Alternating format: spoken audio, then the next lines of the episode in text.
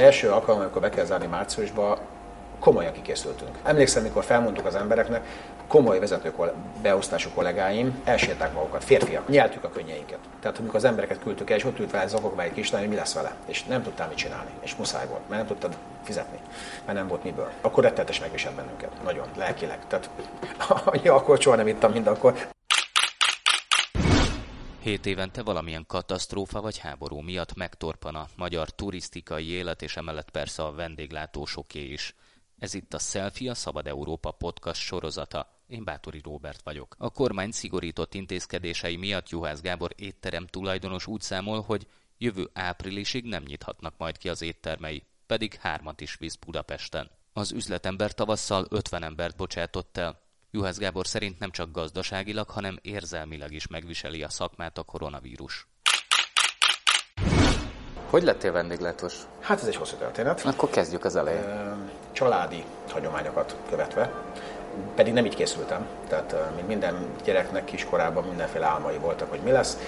Néztem a tengerészeket, rettenetesen szerettem volna tengerész lenni, ha bár víziszonyom volt akkor még, de most már elmúlt hány akkor még az volt. Annak ellenére tengerész szerettem lenni. Aztán a mai napig imádom a történelmet, tehát akkor ideig régész akartam lenni, de mikor mondták, hogy napokig kell görnyedni, és a porba, meg a kánikulában, akkor kicsit elgondolkodtam, hogy lehet, hogy mert nem minden nap arany kincset találni, tehát ez egy más volt a gondolkodás. Aztán, amikor 16 éves lettem, akkor el kellett gondolkodni már azon, hogy tényleg komolyan milyen irányba menjek el. Magadtól kezdtél el ezen gondolkodni, nem, vagy volt valami nem, szülői nem, nem, pusolás? Nem, nem, emlékszem, sosem fogom elfelejteni, az édesapámmal és a nagynénémmel ültünk egy autóba, és jöttünk be Pestre. És akkor hogy a nagynéném dobta fel, nem akar, van egy ismer, jó ismertségem a szállodás berkekben, nem próbáld meg a szállodaipart, és úgy nagyon megtetszett, és azt mondom, hogy de. Meglepetésként ért, hiszen azt mondtad az előbb nekem, hogy egy csárdában nőttél fel. Igen, igen, igen. Tehát a édesapám tíz évig vezette a töki patkocsádát, még a hős korában, amikor a legszebb és a legjobban működött, ez a 70 és 80 között, és én ott nőttem fel, megcsapott már akkor a konyhának az illata, meg a, meg a cigányzenészeknek a humora, meg a, még mindenféle dolog, tehát nagyon jó, nagyon jó millió volt ott. E, miután az is e, volt jó hangulat, mert e, azok a zenészeknek a gyerekeivel, vagy maguk a zenészekkel mi együtt nőttünk fel. Tehát a, ők a falu végén laktak, mi a falu mellett laktunk, és hát nagyon jobban voltunk, tehát mi nagyon jó barátok voltunk, és hát apukák, anyukák oda jártak dolgozni, anyukák konyhán voltak, apukák zenéltek, nagyon fantasztikus hangulat volt akkor, tele volt vendéggel, rengeteg külföldi jött, rengeteg híres ember járt oda, aki tetszett. Gyerekként színes volt. Aztán úgy valahogy nem abban az irányba mentem, hogy étterem, de ez a szálloda dolog akkor megtetszett, amikor feldobta a drága jó nagynéném. Miért pont szálloda? Miért nem mondjuk egy csárda? Nem tudom. Akkor valahogy így jött ki. De ez ilyen nagyon de jó fancy, ki. fancy, igen, igen, szexi ez volt. április volt, körülbelül tavasz lehetett, és akkor mondta, hogy jó, akkor tudod, mit nem mondjál semmit, próbáld meg egy hónapot a nyári szünetbe feláldozni. Van ismertségem a flamenco szállóban, megkérdezem, hogy keresnek egy nyára. Valami tanulót, vagy valamit, hogy segít, segéd előtt, és kerestek. És elmentem emeleti londinernek, ami azt jelenti, emeleti londiner azt jelenti, hogy nem a bőröndöket cipelő, nagyon elit, elegáns londiner, hanem a, egy ilyen zöld eh, munkás nadrág, és akkor még voltak hamutartók a folyosókon, lehetett mindenhol dohányozni, hamutartók ürítése, porszívózása, szennyes zsákolás, ezek az ilyen színes feladatok voltak akkor még, de érdekes módon megtetszett. Tehát bekerültem oda, mint kis 16 éves kis, kis nyüzügek fiatalember, és nagyon megtetszett ez. És a következő nyáron már a Balatonra mentem le dolgozni, már nem egy hónapra, hanem kettőre. Akkor nyitott a 85-ben a Klub Tihany. Nagyon menő hely volt akkor, mindenki ott akar dolgozni, akkor skandináv tőkéből, a skandináv országok, dánok, norvégok, svédek építették közösen, fantasztikus hely volt. Lehet látni az összes bújtor filmben a az összes ilyenben, abban, abban az időben, abban az években forgatták, és ott forgatták. Tehát azok, amik ott látni, lehet látni, én akkor ott voltam. A Balaton fénykoráról beszélünk. Miben változott azóta a balatoni vendéglátás? Az idő telik, minden más lesz, más az érdeklődése a vendégeknek, egészen mást fogadnak el, mint amit akkor elfogadtak színvonalnak. Nagyon, akkor is nagyon népszerű volt, és úgy érzem, hogy megint a Balaton nagyon népszerű. Tehát ebben az irányban, hogy népszerű legyen a Balaton, párhuzam megvan, de egészen más volt az elvárás, más volt a kínálat. Rengeteg külföldi járt, jó módú külföldiek jártak akkor le a Balatonra. Akkor tudjuk, hogy találkoztak a gazdag németek, a szerencsétlen sorsú kelet-német rokonokkal, és ezáltal nem számított semmi. Először nem vettek fel a vendéglátóipari főiskolára. Mit csináltál addig? Mit csináltál helyette? Elég is el voltam keseredve, de elmentem ez így Ibuszorodába dolgozni arra az évre, amíg amíg következő évben újra felvételizhettem, mert ráhatározás megmaradt, csak hát nem volt akkor lehetőségem. És elmentem dolgozni, és egy ibusziodába kötöttem ki a sugárba. Akkor, akkor nagyon menő hely volt a sugár, akkor indult volt egy hatalmas ibuszioda, és belföldi menetjegy kiadással, vasúti menetjegy kiadással foglalkoztam. Van vizsgám is róla egyébként, sikeresen átmentem a máv a vizsgáján annak idején. Mennyire volt ez vonzópálya akkor? Borzasztó volt. Borzasztó volt, kevés pénzért napi 12 órában, és még szombaton, tehát hétköznap reggel 8 este 8-ig dolgoztam, mai fiatalok erre már képtelenek, és hétvégén még szombaton is menni kell 10-től, délután 4-ig voltam és csak a vasárnap volt egyedül szabad. Hogy ugrottál vissza utána megint a vendéglátásba az IBUS karmai közül? Nem nagyon éreztem ott jól magam, nem azért, mert sokat kell dolgozni, hanem maga a millió, azok az emberek, akik ott dolgoztak, tisztelt a kivételnek volt egy-kettő nagyon szimpatikus, de a többi nem. Egy fiatal voltam, engem ugráltattak, tehát tudjuk, hogy ez hogy történik. Barátom, aki a flamenco dolgozott, szólt, hogy üresedés van. Emeleti Londiner munkába. És én már voltam előtte pár évvel, az nagyon jó, megyek oda, és fel is hát azonnal fölvettek. És, és 87 februárjától már flamenkóban voltam. Meddig maradtál ott? És, sokáig. sokáig. sokáig? Hát álltam a ranglétrát, tehát először a vezetők lettem a Londineknek, aztán utána, meg akkor már akkor közben felvettek a főiskolára, akkor elkezdtem járni. Én a nagymamám révén, aki német tanárnő volt, megtanultam németül már, meg a nagynéném is nagyon jó németes volt, engem megtanítottak németül, beszéltem akkor már németül, és egyszer az egyik recepciós vezető hölgy, mert ismert engem, mert mindig segítek számot a recepción, tudta, hogy főiskoláján tudta, hogy beszélek németül. Az éjszakás recepcióst elvitték katonának, és senki nem akar éjszaka dolgozni, nem szívesen forognak be, a, és mindig keresnek egy ilyen kis fiatal valakit, aki ezt elvállalja. És akkor egyszer a büféból ácsorogtam, és akkor gyere ide, és akkor nem akarsz éjszakás recepciós lenni? hát nekem olyan volt, hogy úristen, dehogy nem, hát hogy ne szerettem volna. Na, de ki is váltottam a, egy sima londinák utálatát, mert ők átugrottam őket. Tehát kimaradt nekem az a funkció, hogy én a bőröndöket cipeljek. Tehát azok a londinák rüheltek, mert előtte még az ő, ő, ugráltattak engem, aztán utána már én ugráltattam őket éjszakában. Volt ebből bármilyen, nem tudom, fesz, elején feszkó? Volt, ez elején volt, aztán, aztán megbarátkoztunk egymással, mert segítettem neki, és nem bántottam őket annyira. Ha jól tudom, akkor recepciósként találkoztál sok olyan vendéggel is, aki az olasz maffia elől menekült. Rengeteg olasz volt. Nagyon népszerű volt Magyarországon. És gazdag olasz volt. Nagyon gazdag olaszok jöttek ide. Hát volt, aki menekült, tehát úgy menekült, hogy a maffia elől, meg volt, aki itt a családja elzavarta Olaszország, mert kaszinófüggő volt, és az egész vagyonát eljátszotta, és már és kiutálták otthonról. Rengeteg, rengeteg. Honnan tudja egy recepciós, hogy az a vendég, aki bejön, az mondjuk a, nem tudom, maffia elől menekül? Elmondják, elmondták. Tehát nem, nem, nem, mert akkor nem voltak nekünk ilyen kapcsolataink, hogy onnan tudtuk volna Olaszországról bármit, és tehát a, a szocializmus utolsó éveiben hát azt sem tudtuk, hogy mi újság van, tehát semmi. De ez hogy nézett ki? Bejött, mondta, és azt mondta, mondta hogy Juhász úr... hónapig itt maradok, mert nem mehetek haza. Aztán most vagy megoldódott az élete, hogy visszaengedték, vagy kifizette, vagy valamit csinált, és akkor el, vagy ment tovább más irányba. Tehát akkor voltak ilyenek. Hogy lett végül a szállodából étterem? Hát akkor már együtt jártam a kedvesemmel, mostani feleségemmel, akinek az édesapja, akinek nem volt vendéglátóipari képesítése, a kezdődő vadkapitalista érában egy másik szintén nem vendéglátóssal csináltak egy éttermet, és hát lettek nézeteltérések a két üzlettárs között, és, és a család, a feleségem családja, a feleségem is vendéglátós, ő is elvégezte a főiskolát, ő már így dolgozott akkor, és presszionáltak, hogy mi lenne, hogyha inkább átvenném a, attól a partnertől ezt a, ezt a részt. És én nagyon nem akartam. Tehát én hónap, nem? hónapokig, meg imádtam a szállodavilágát, nagyon szerettem. Színes volt, szép volt, jó volt ott dolgozni, pedig éjszakás voltam állandóan, de valahogy mégis, nem tudom, becsípődött. Jól éreztem magam. Magam ura voltam ott éjszaka egyedül, vagy, tehát szerettem csinálni. Tudtad már akkor, hogy ez mekkora elköteleződéssel jár? Az értelem? De hogy tudtam. És amikor már, rájött, amikor már elvállaltam és átjöttem, és rájöttem, hogy minden este fogunk dolgozni, mert minden nap mit vagyunk, és nincs, akire rábízhatnám a boltot. Főleg akkor, akkor még az elején még ott olyan nem, nem ezek a mostani kollégákkal dolgoztam, ilyen színvonalú emberekkel dolgoztunk, ez egészen más volt a vendéglátás színvonal akkor. Az idősek azok borzasztóak voltak, mindent elloptak, a, fiatalok, a fiatalok meg semmihez nem értettek. Leöntötték a vendéget levessel. Tehát, tehát valahogy közötte kellett megtalálni azt, akivel tudtál dolgozni, és itt kellett lenned.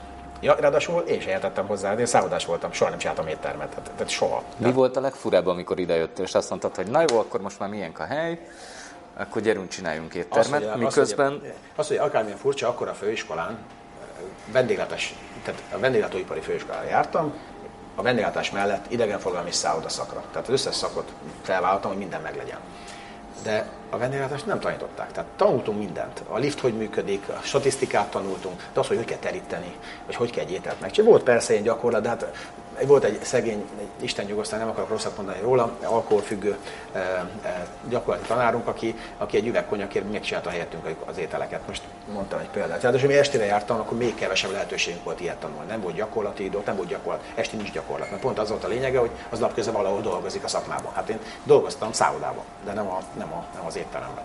Tehát, tehát az, hogy idejöttem, és egy, egy a legbénább szakács is többet tudott a terítésről, mint mondjuk én.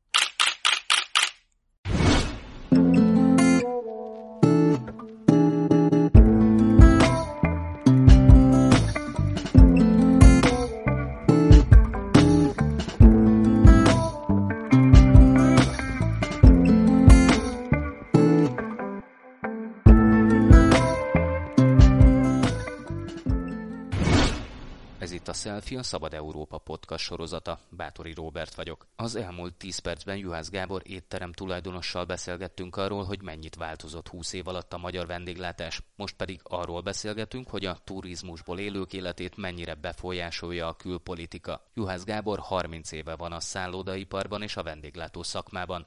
Meggyőződése, hogy a turizmus fellendülését 7-8 évente megtöri valamilyen katasztrófa. Azonban a szakember szerint ehhez hasonlót, mint amit a koronavírus okozott a szakmában, még soha nem tapasztalt. Mik voltak ezek a nagy ciklusok? Vagy ezek a pontok? 90-es évek közepén a délszláv háború.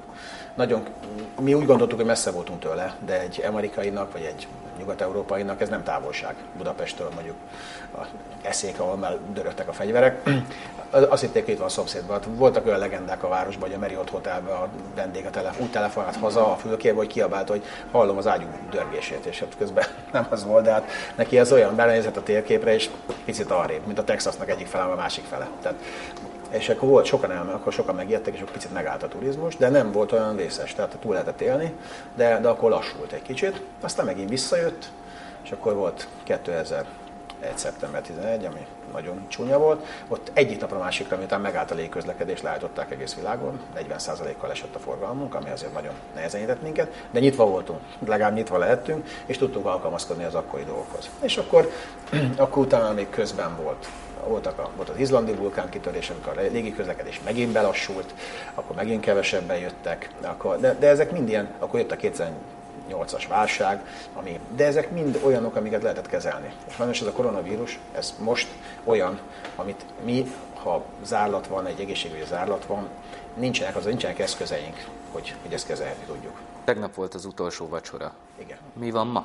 Hát egy teljesen új világ. Illetve egy régi új világ, világ, mert a tavaszi jött vissza. Tehát tavasszal mi ezt már, már eh, eh, elkezdtük eh, csinálni, és igazából most a tavaszi rutint tudtuk visszaállítani, mert tavasszal csak a helyük keresgéltük, hogy mit lehet csinálni, és, és próbáltuk az irányt megtalálni, akkor két hónap meg is találtuk az irányt. Ami a, a dolog lényege, hogy jobban fogadják, most sokkal megszokták az emberek, hogy elviszik az ételt az elmúlt időszakban. Tehát akkor meg kell tanítani az embereket, hogy elvigyék. Mert akkor régen az elvitt étel aránya 10% sem volt az éttermünkben. És amióta kitört ez a pandémia, az hiába ültek, hiába lehetett bejönni már az étterembe nyáron, hiába lehetett beülni, ez a 30-40% megmaradt ugyanúgy elvitelre. Ugyanúgy, mert valahogy van, aki nem tudta nyáron sem komolytalanul venni a, a járványkérdést, és azt mondta, hogy nem ülök be, elviszem, és ez megmaradt.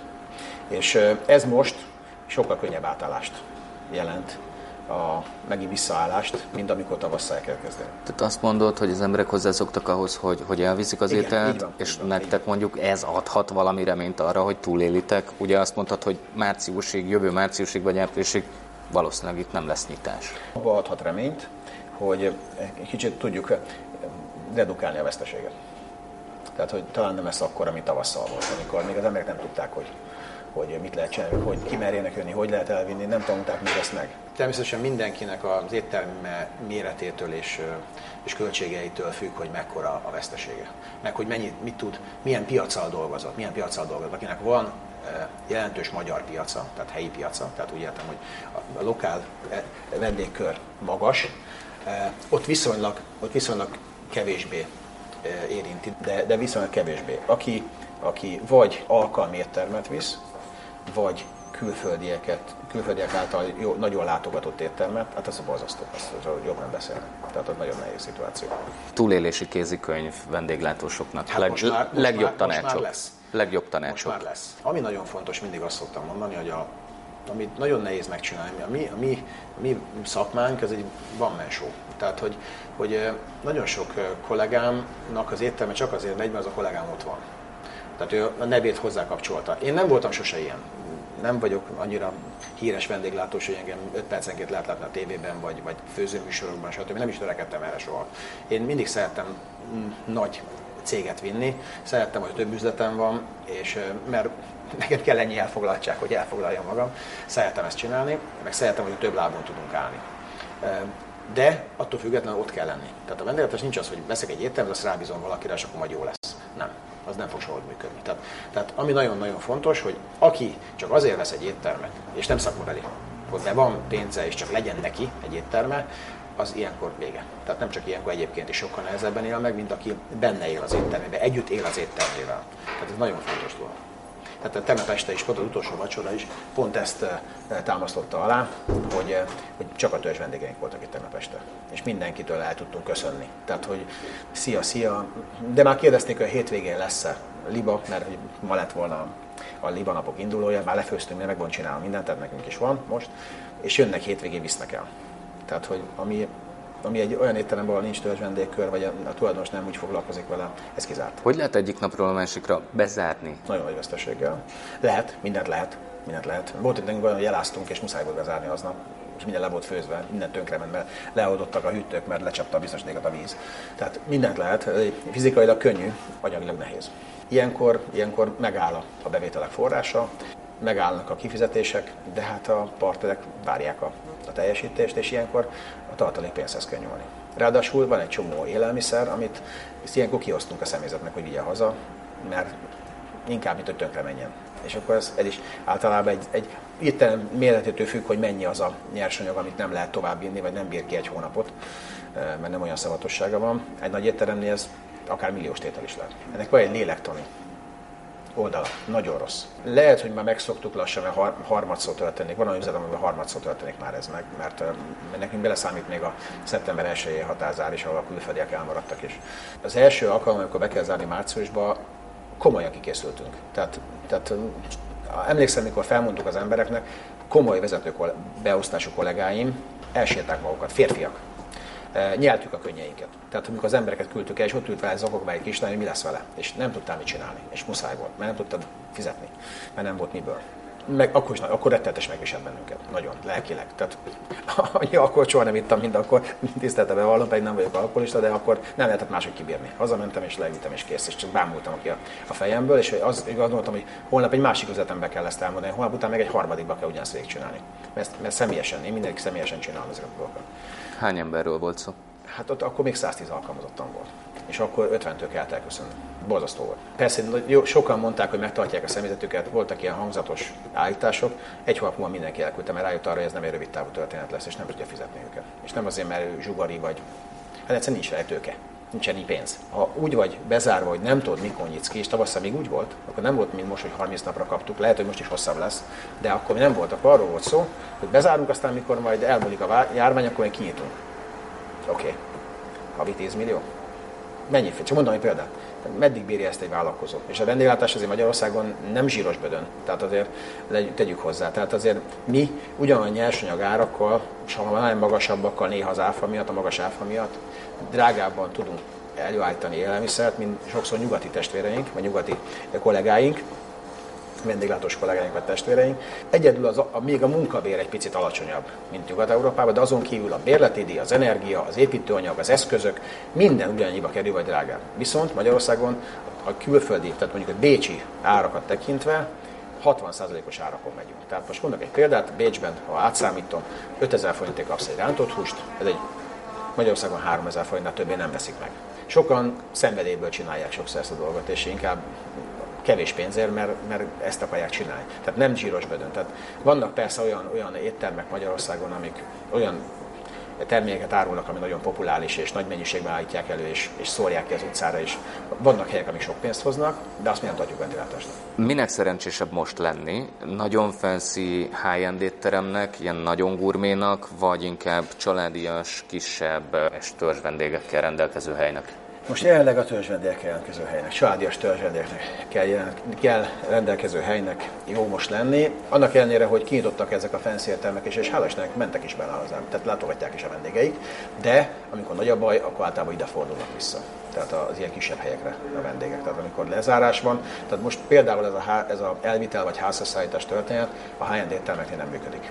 Tehát ott az egy, az egy, nem azért, mert ők rosszak, vagy nem azért, mert valamit rosszul csinálnak, hanem az egy élmény. Egy élményt, amit ott kapsz abba az étterembe, az egy, ez egy szertágazó élmény. Ott van vizuális, íz, e, e, szervíz, tehát ott, ott minden ki van hegyezve, hogy a legjobbat kap. Ezért fizet sok pénzt érte. És ők téged nem kell lebecsülni, viszont ezt nem tudod hazavinni. Ezt, ezt, ezt a dobozba vetesszük azt az ételt, amit ott megkaptam a tányéron, az otthon nem lesz olyan. Sose az má, egy kis vendéglő más. Itt nem kapsz olyan szervizélményt, nem, kapsz, nincs olyan, nem olyan szép az üzlet, nincsenek olyan szép eszközök, viszont mindig kapsz egy megbízható, korrekt, jól áru, nagyon finom ételt. Viszont ezt el vinni. És otthon is ugyanilyen íze lesz. Ez volt a Selfie, a Szabad Európa podcastja. Jövő héten újra jövünk, Bátori Robertet hallották. Köszönöm figyelmüket.